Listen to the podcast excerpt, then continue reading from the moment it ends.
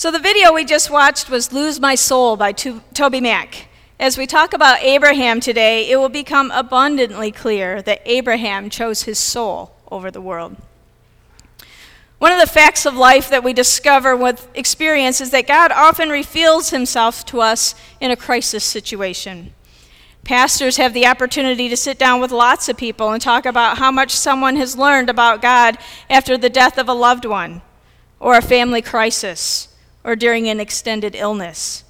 It often seems that we learn more in the shadows than in the sunlight. I doubt that any of us would choose to go through a crisis in order to learn more about God. However, sometimes we don't have a choice. But we do have a choice about whether we will learn from a crisis and use it as an opportunity to grow closer to God or whether we will let it defeat us. In our study of the life of Abraham, we have come to one of those crisis moments. It happens just as he and Sarah returned from their ill fated trip to Egypt to escape the famine. While they were there, Abraham had lied to save his life. The lie worked for a while until God intervened. Then Abraham was forced to leave the country after having been publicly humiliated by the Pharaoh. But he left a much richer man than he came. In spite of his sin, God had blessed him with great wealth in Egypt, and it is his great wealth that will now bring him great trouble. It's important to remember that if Abraham hadn't gone to Egypt in the first place, he wouldn't have this problem now. It's his compromise and de- deceit that made him and his nephew Lot so rich that they could no longer live together. The Bible tells us that where they lived could not support both of them. Evidently, the Canaanites and the Perizzites controlled most of Palestine, which meant that Abraham and Lot had to live in the neglected areas. That would have been no problem when they were middle class herdsmen, but now that they had moved up the ladder, they both needed some breathing room. Think back a couple of months. Do you remember income tax day in April? Very few of us enjoy paying taxes, but it does accomplish one good thing at least. Working through all of those figures and forms and meeting with the accountant and, and going back over those schedules forces us to take a good look at what we have in the way of worldly goods. When we sign that return and enclose our forms and quite possibly our check and send it off to the IRS, we need to remember the words of Proverbs 23:5. In the blink of an eye, wealth disappears, for it will sprout wings and fly away like an eagle. Most surveys of married couples reveal that finances are the number one cause of arguments between husbands and wives. Some of you could probably testify to this of that to the truth of that, I'm sure. But note, in Abraham's case, the problem was having too much money. Abraham and Lot didn't start quarreling until the flocks got too big. When they were both middle class herdsmen, everyone was happy. Money is good, and we need it but it doesn't solve everything. In fact, some of the unhappiest people around are the people with more money than they know what to do with. Money, in and of itself, is not evil. That dollar in your pocket isn't evil, but it can be used for good or for evil, depending on how you spend it. The Bible tells us that the love of money is a root of all kinds of evil. It stirs up trouble, it breaks up marriages, it destroys friendships, it ruins businesses, splits partners, it corrupts families, and it even divides churches. Actually, the Bible talks about four prominent reasons why the people of God fight among themselves. First is excessive prosperity. And Genesis 13 offers a prime example, but it also talks about arrogance and pride in Romans 14 so, why do you condemn another believer? Why do you look down on another believer? Remember, we will all stand before the judgment seat of God. That's in verse 10. Selfish ambition is the third. And in Matthew 20, verse 16, it says, So those who are last now will be first then, and those who are first will be last. And finally, the Bible warns against moral compromise in Joshua 7 and about the danger of tolerating sin. Verse 13 Get up, command the people to purify themselves in preparation for tomorrow, for this is what the Lord, the God of Israel, says hidden among you, O Israel, are things set apart for the Lord. You will never defeat your enemies until you remove these things from among you. Abraham and Lot had become extremely wealthy. God had blessed them abundantly, but it led to all sorts of problems. We'll get back to their story in a moment, but first, let me offer a few facts that we need to remember when Christ followers start quarreling with each other. Satan loves to divide God's people and sow discord among us, and typically he uses people to accomplish his purposes. God commands us to keep the unity of the Spirit because it is a witness to the people around us who are watching our behavior. And the Bible warns against those who would destroy that unity through greed, pride, slander, gossip, and innuendo. And these individuals are to be warned. But if they do not repent, they should be removed from the church. These are strong words, but I am convinced that they are absolutely biblical. When sin is tolerated and not dealt with, it spreads like a cancer, and the whole body is damaged. There are times when we have to put principles ahead of friendship. Love must be tough enough to stand up against moral evil, even when it comes from those we love the most. Sometimes we simply can't live together in peace. Obviously, we ought to do everything possible to solve our problems, but sometimes our best just isn't good enough. This side of heaven, we aren't always going to see things eye to eye. In that case, it is better to separate than to go on fighting continually. That's what happened to Abraham and Lot. In this case, the crucial, crucial question was who was going to make the first move? It's precisely at this point that we see Abraham's greatness. Somebody had to step in and stop this nonsense, but it wasn't Lot. He was too worried about getting the best land for himself. Even though Abraham had the right to choose first, he gives up his right in order to settle the conflict. So Abram said to Lot, Let's not allow this conflict to come between us or our herdsmen. After all, we are close relatives. He makes his appeal based on the fact that they were family. We are close relatives. Most of the people in the Church of Jesus Christ, or most of the problems in the Church of Jesus Christ, would be solved if we would just remember those words We are family.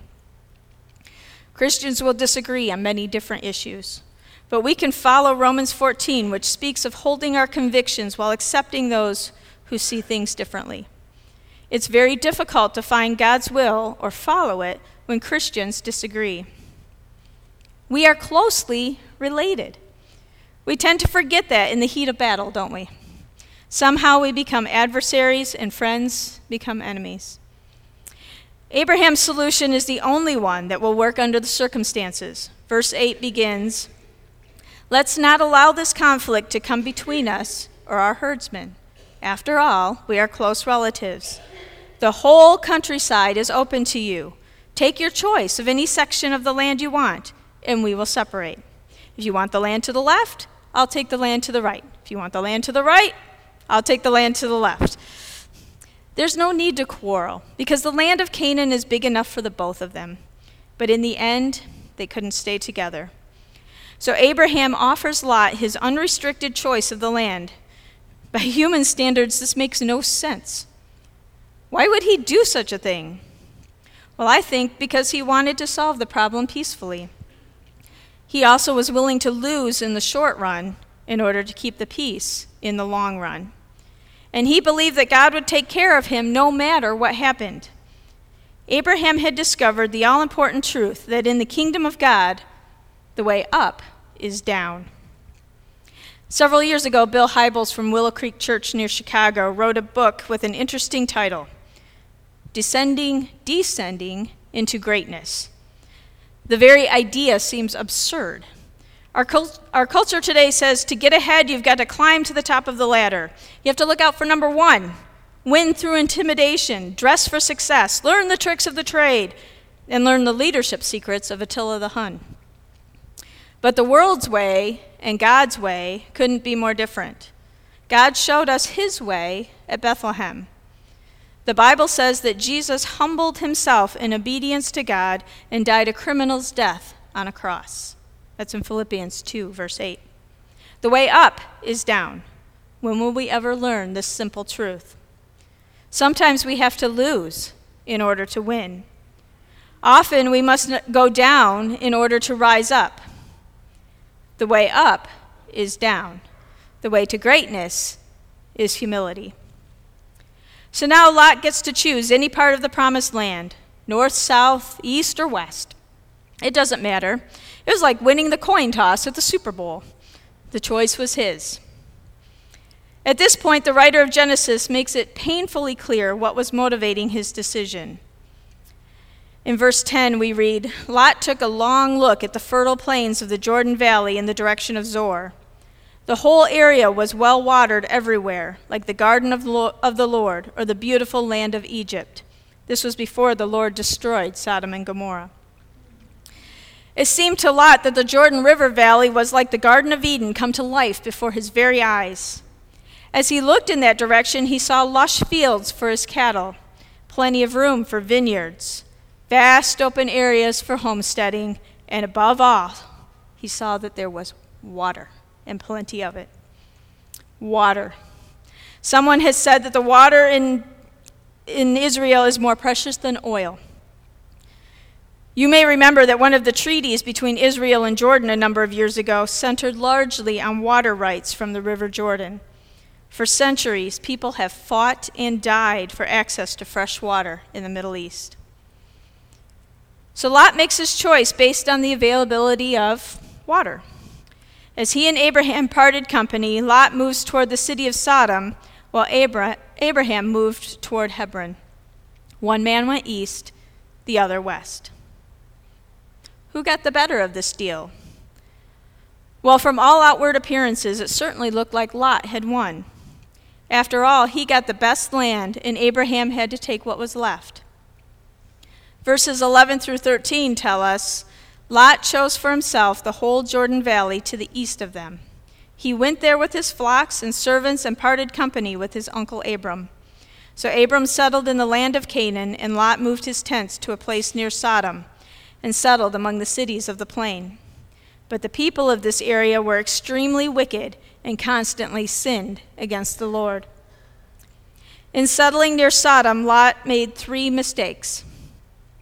He chose himself over others, he chose his occupation over his family, and he chose the immediate over the future. We can never compromise with evil and come away clean. We can't sleep in the sewer without getting dirty, and we can't dance with the devil without paying the devil's price. By choosing to live near Sodom, Lot was exposing himself and his family to serious moral evil. I'm sure if you asked him beforehand, he would have defended himself by saying that he never intended to make friends with the people of Sodom. He only lived there because that's where the best land was. Either he was ignorant of the sin of Sodom or he just didn't care. But if he didn't know, he should have known because the people of Sodom celebrated their perversity. Moral compromise often begins with a tiny step in the wrong direction. Most of us don't intend to fall into sin, but it happens so subtly that before we know it, our lives are entangled in a web of deceit and sin. James 1 14 through 15 graphically pictures the steps to spiritual death. Temptation comes from our own desires, which entice us and drag us away. These desires give birth to sinful actions and when sin is allowed to grow, it gives birth to death. Note the progression temptation, desire, sin, death. What starts with a fleeting thought, if not immediately resisted, progresses into action, which in turn leads to sin, which ultimately results in death. By the way, don't ever let anyone tell you that um, temptation is wrong. Temptation isn't wrong, it's normal. But each temptation of life brings us face to face with a moral choice. Either we give in or we stand our ground and say no. Each time we give in, even a little bit, we grow weaker. And each time we stand our ground, even a little bit, we grow stronger. Every day, each of us makes hundreds of decisions, most of them very small what to wear, which way to drive to work, when to get lunch, what to eat for lunch. Each decision we make, though, is either a step into the darkness or a step into the light. This is especially true when we're fighting an addiction or making tough moral choices. Each day we are faced with a thousand tiny decisions, and each one will either lead us back into the darkness or toward the light of life. When we get off track, we need to realize that we didn't get where we are overnight. It took thousands of tiny decisions to get there, and it will take thousands of tiny decisions to get out. But each day, as we take tiny steps toward the light, we will move slowly toward a brand new life. Believe me, there are people who have tried this. I've tried this.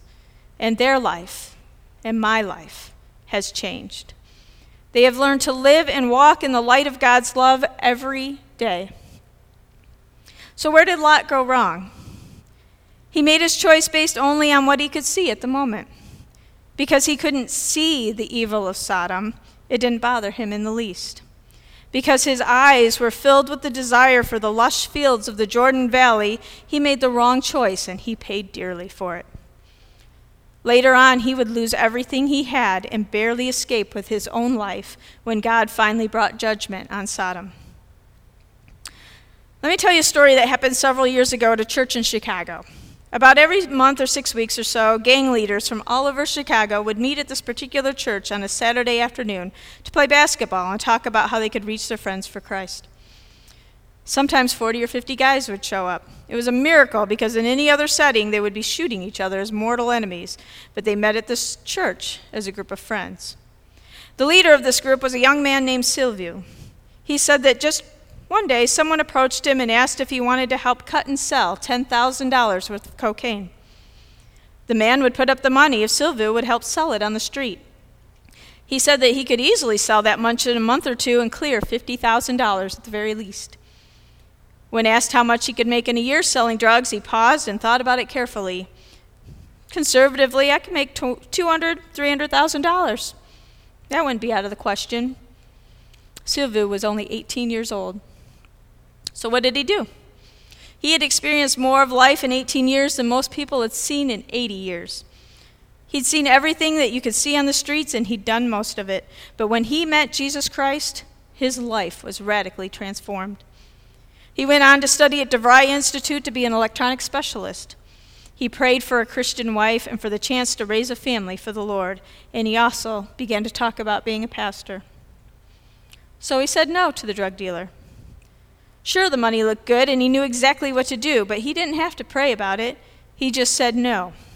Why? Sodom may look good today, but tomorrow it's going up in flames. I find it most interesting in the story of Abraham that God does not speak until after Lot has moved on. Why is that important? Because God has nothing to say to a compromising believer. You can have Sodom or you can have the Lord, but you can't have both. So now the Lord comes back to Abraham and reassures him once again. Verses 14 through 17. After Lot had gone, the Lord said to Abram, Look as far as you can see in every direction, north and south and east and west. I am giving you all this land as far as you can see, to you and your descendants as a permanent possession. And I will give you so many descendants that, like the dust of the earth, they cannot be counted. Go and walk through land in every direction for I am giving it to you. Abraham must have been amazed when he heard this. God now speaks to the point of his need. First, he promises to give Abraham all of the land. Second, he promises to give Abraham's descendants give Abraham descendants so numerous that no one could ever count them all. And third, he encouraged Abraham to go take a prayer walk through Canaan and survey the land the Lord was giving him. Think about this. Lot had chosen the best land, but God promises to give all of it to Abraham. He and Sarah have no children at this point, but God promises descendants like the dust of the earth. The wicked Canaanites control the land, but God is giving it to Abraham. What is the significance of all this?